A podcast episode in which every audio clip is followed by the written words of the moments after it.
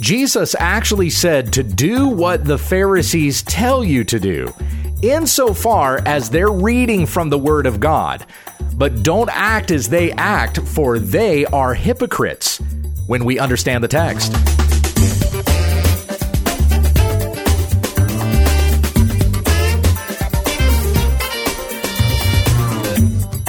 This is When We Understand the Text, a daily Bible study in the Word of Christ, that men and women of God may be complete, equipped for every good work.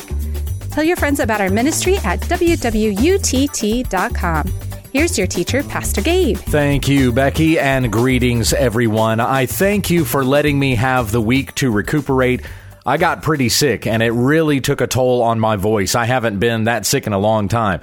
I'm not quite up to 100% yet. In fact, I'll probably be pausing this lesson to take a drink occasionally, but I'm going to splice it all together. You won't even notice. I've got enough stamina here that I think we can get through a 20 minute lesson. So let's pick up where we left off in Matthew chapter 23. And I'm going to start by reading the first 12 verses of the chapter out of the Legacy Standard Bible. Hear the word of the Lord. Then Jesus spoke to the crowds and to his disciples, saying, The scribes and the Pharisees have seated themselves in the chair of Moses.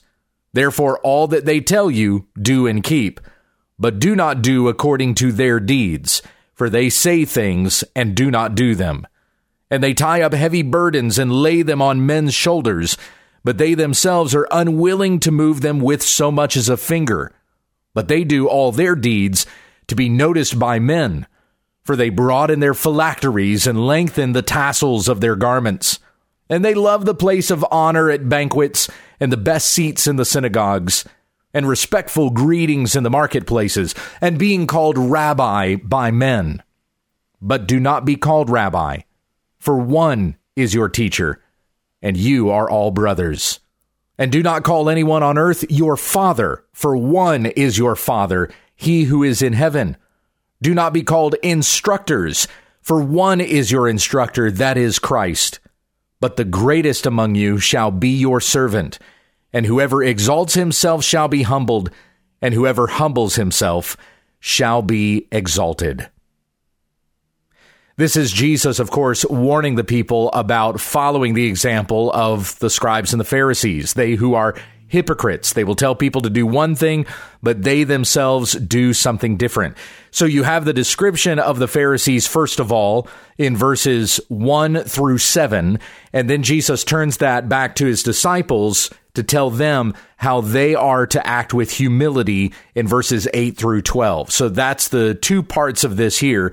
And and once again, this being a lesson to the disciples on humbling themselves, on not exalting themselves, on not thinking of themselves more highly than they ought to think, but to think of one another with sober judgment. And so as Jesus gives this direction to his disciples, so we must consider ourselves the same. We must be humble, not desiring to have those great titles and great prestige, but being a servant in the kingdom of God. So let's come back to verse 1. Jesus spoke to the crowds and to his disciples. Now, this is after all of the other lessons that he has taught in the temple. We've had one final challenge from the Pharisees. That was in chapter 22, verses 34 to 46. Jesus challenged them right back with the scriptures. They were unable to answer him, so they've been silenced. And now Jesus warns about the Pharisees here, and then he gives the woes to the scribes and the Pharisees. That's what's coming up. Uh, that's what is coming up next. We're going to get to at least the start of that tomorrow, beginning in verse 13. Woe to you, scribes and Pharisees, hypocrites. These are referred to as the seven woes as Jesus issues these warnings to these false teachers. But for now, he's talking to the crowds, he's talking to his own disciples, warning about the Pharisees and who they are. Now, as it says in verse 2, the scribes and the Pharisees have seated themselves in the chair of Moses. So they sit in the synagogues and they read the law and the prophets. Now, Jesus goes on to say in verse 3 Therefore, all that they tell you, do and keep, because what they are teaching comes from the law of Moses. If they are reading it from the scriptures, then you are to listen to what it is that they say because they are teaching you God's word. They're reading you the scriptures insofar as they are communicating what God has actually said. Then you are to listen to the scribes and the Pharisees because they are the one, they are the learned men. They are the ones that have the scrolls. Not everybody in Israel could read. And so when you go to the synagogues, when you hear the word of God read, you should listen to what the, the scribes and Pharisees say insofar as they're reading from Moses, insofar as they're reading the scriptures. But Jesus goes on to say, the rest of verse 3 do not do according to their deeds, for they say things and do not do them. So it may be that the initial reading that the scribes and the Pharisees would give in the synagogues and the initial interpretation that they give to that reading, all of that is correct. And that's probably in keeping with what we have in Nehemiah 8 8. They read from the book, from the law of God, explaining and giving insight and they provided understanding of the reading. So that's what the scribes and the Pharisees do initially. They'll read it, they'll give the clear interpretation, but then they go on to say things that's adding to the law, or they will give application that goes beyond the law and the prophets. Does that make sense? So the the interpretation which they give is in the main correct, but then their lives do not correspond with what it was that they just taught. So it is not the duty of the people to imitate the teachers unless their lives are in keeping with what it is that they have heard them say. They are to obey the law of God. They need to hear the reading of the law of God and they need to do what it says. But they're not to frame their lives after what the scribes and the Pharisees uh, how the scribes and the Pharisees apply the law to their own lives. And again, as I said before, they will add to the law. They'll take away from it, they will add to it, and they will, uh, in adding things to the law, if you're not hearing from the law what these scribes and these Pharisees are saying, like they're adding to the law, if you don't hear that in their initial reading, then don't do what it is that they are doing. For their life does not match with what God's word truly says. So do not do according to their deeds, for they say things and they do not do them. And the things that they say are going to be that initial reading of the law of Moses. When they read the law, they'll say it, you hear it, and you should do what they say because it comes from God's word. But then the extra stuff they add on top of that, that's what you're to ignore. That's what you're not to do because then you will come into the same hypocrisy that the scribes and the Pharisees demonstrate. So going on in verse 4, they tie up heavy burdens and lay them on men's shoulders. This is this is that adding to the law. So they're creating new commands and imposing that upon people, commands that you do not find in God's word.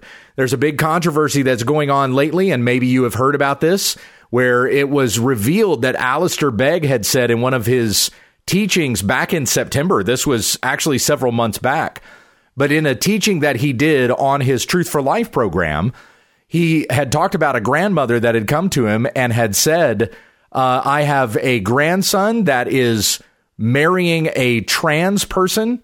And so should I go to the wedding? And Alistair Begg's advice to her was you should go to the wedding and you should take a gift. And so this has uh, this has turned into a, a, a, quite the controversy since it was revealed these things that he said uh, which really only hit the internet this month. So even though this was back in September, the controversy has really kind of stirred up in the last couple of weeks. Becky and I have not done a Q&A since this whole controversy got stirred up. And so we're going to address that, God willing, on the on the broadcast this coming Friday. But we haven't had the chance to uh, address some of those questions that have come to me via email since all of this controversy has has gotten stirred up. But no, you should not go to a gay wedding because it is an endorsement of that unholy, ungodly union, which is not a marriage at all. You know, those who attend weddings are not mere spectators. They are participants. Everybody who attends a wedding is a participant in that union that is taking place because then your responsibility is to ensure that this man and this woman, because that's that's it, that's oh, a marriage is between a man and a woman. A man and a man cannot marry one another. We've got a, a, a, world of depravity that's redefining these things, redefining terms, but a, a man and a man cannot get married. God is the one who created marriage. He gets to define it. It wasn't that long ago. We were in Matthew chapter 19, where Jesus defined marriage as being between a man and a woman.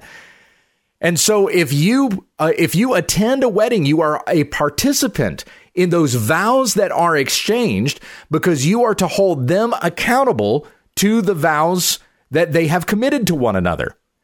What happens if the pastor says something like, Does anybody have any reason why these two people should not be wed? Well, if you're sitting there at a quote unquote gay wedding and you hear the pastor ask that, you absolutely should speak up and say, uh, yeah, these two people can't be united with one another because this isn't a marriage. This isn't even a wedding. A Christian cannot, in good conscience, partake in something like that. As I said before, Jesus defined marriage in Matthew chapter 19. Going back to the Old Testament, the way that God created marriage to be in the very first place, quoting from the creation account where God made male and female. And the and the man shall leave his father and his mother and hold fast to his wife and the two shall become one flesh. You have man and woman relationships all the way through that. The man shall leave his father and mother and hold fast to his wife and the two shall become one flesh. Jesus would not have attended a gay wedding if even such a thing was going on in his day which it was not this is a relatively new phenomenon by the way it was the uh, the Netherlands were the first country in world history to recognize gay marriage that a man and a man can uh, can be married to one another. This is a relatively new thing in world history. And yet now we're having these arguments as to whether or not a Christian can attend such a thing. You cannot attend this. A Christian cannot participate in such things. And it's really heartbreaking that Begg insisted that a Christian should attend such a union and even take a gift to uh, to these two persons who are in rebellion against God in an unholy union who are who are desecrating something sacred that God created to be good. And yet you're supposed to attend this and even take a gift to them as though to congratulate them and encourage them on this journey that's going to lead them to hell if they do not repent. Begg went on to say that those who insist that you should not attend such weddings are like scribes and Pharisees. He said that the ones who would not attend such weddings are scribes and Pharisees. And he is doing the very thing here. I, I love Alistair Begg. I have loved Alistair Begg, listened to his teaching for years, but he's wrong here. He is dead wrong here. And he is actually being as the Pharisee by tying heavy burdens and laying them on men's shoulders. And he himself is unwilling to move them with so much as a finger. They do all their deeds to be noticed by men. It say, uh, that Jesus goes on to say in verse 5. They broaden their phylacteries and lengthen the tassels of their garments. Now, the phylacteries, you've probably seen this before. This is a uh, uh, like a little box that uh, such a rabbi might wear on his head. And what's in that little box is the law.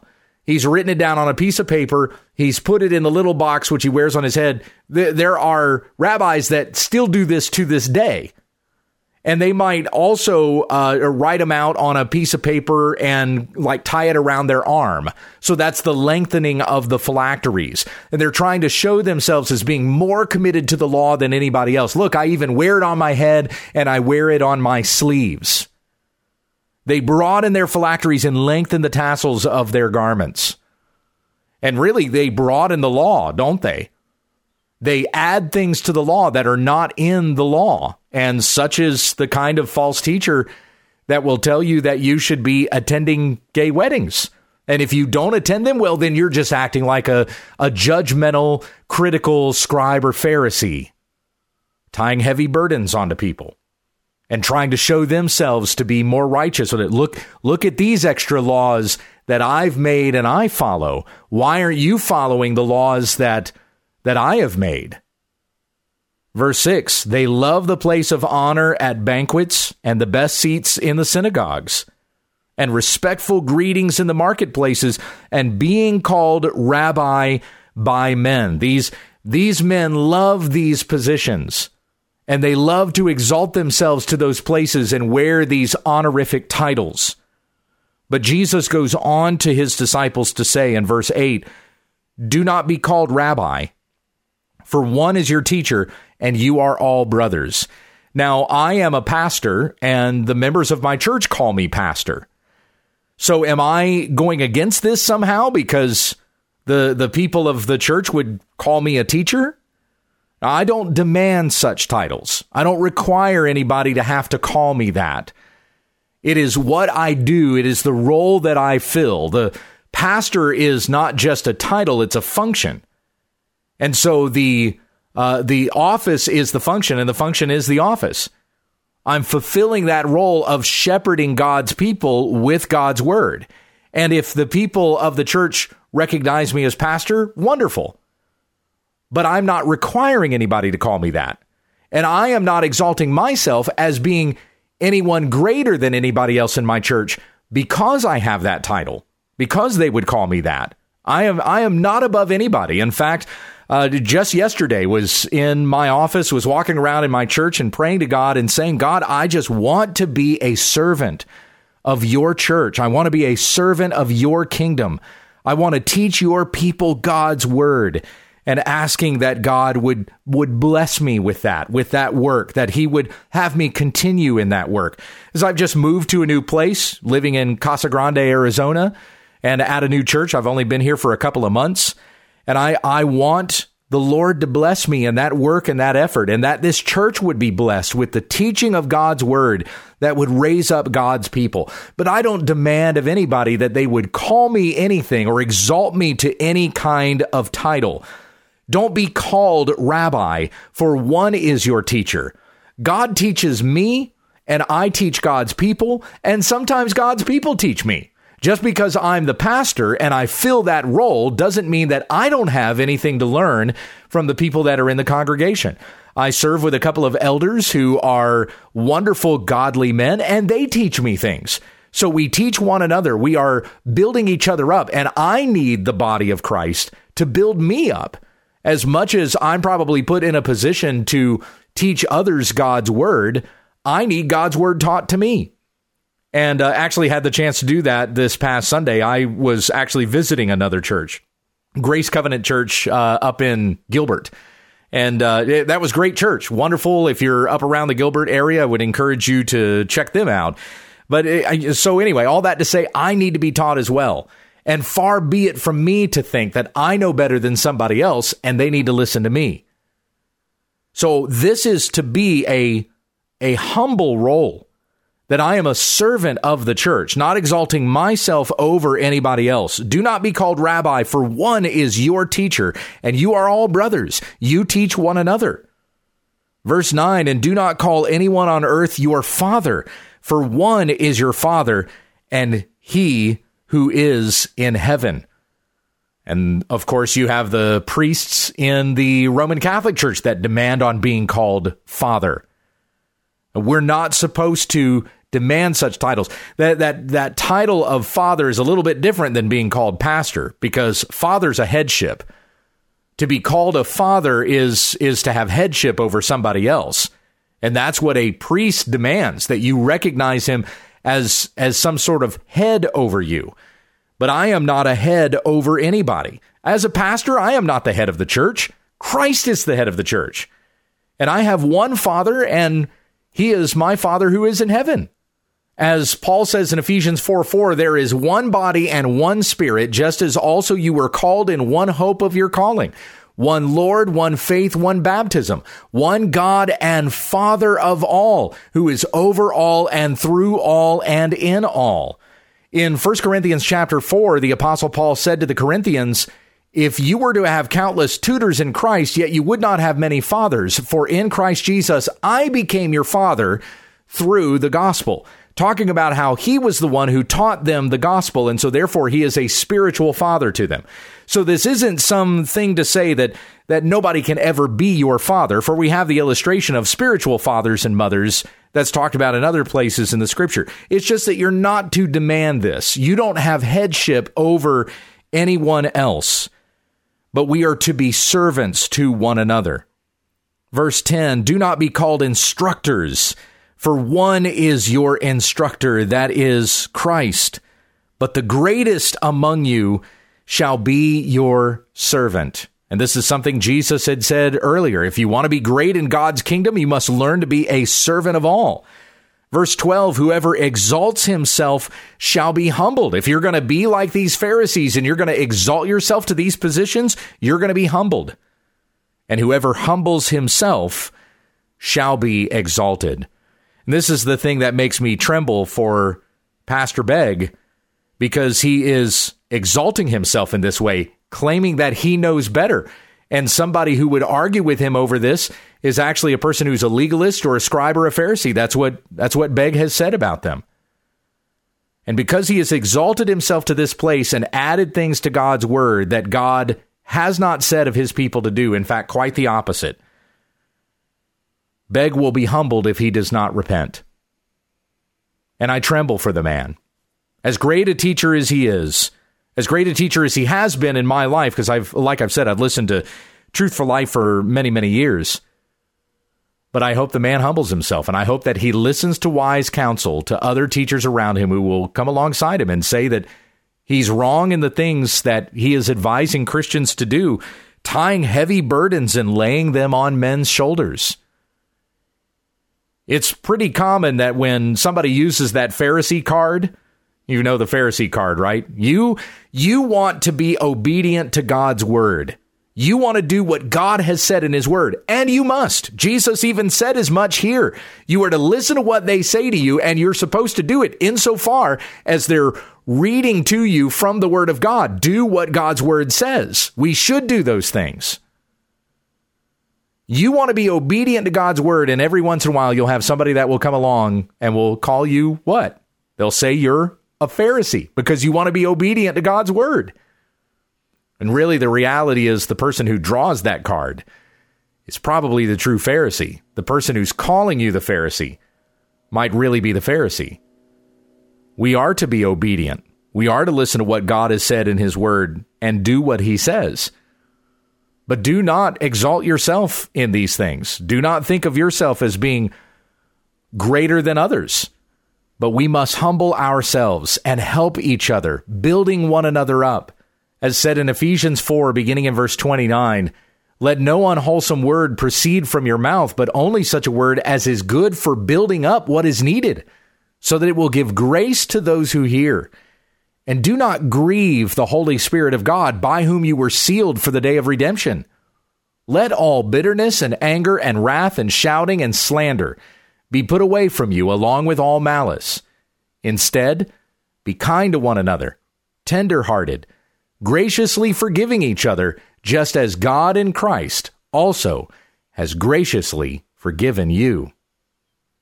Heavenly Father, I thank you for what we've read here today, and I pray that it humbles us, that we not exalt ourselves, but we humble ourselves under the mighty hand of God doing what you have said according to your word, and helping to guide one another in the truths that you have given to us in your scriptures. May we be patient with one another and not tying heavy burdens on each other that, that we're unable to bear, but we bear one another's load. We lift each other up and we act in grace toward one another, for you have been gracious to us. It's in Jesus' name we pray. Amen. Thank you for listening to When We Understand the Text with Pastor Gabe Hughes. If you'd like to support this ministry, visit our website, wwutt.com, and click on the Give tab in the top right corner of the page. Join us again tomorrow as we continue our Bible study when we understand the text.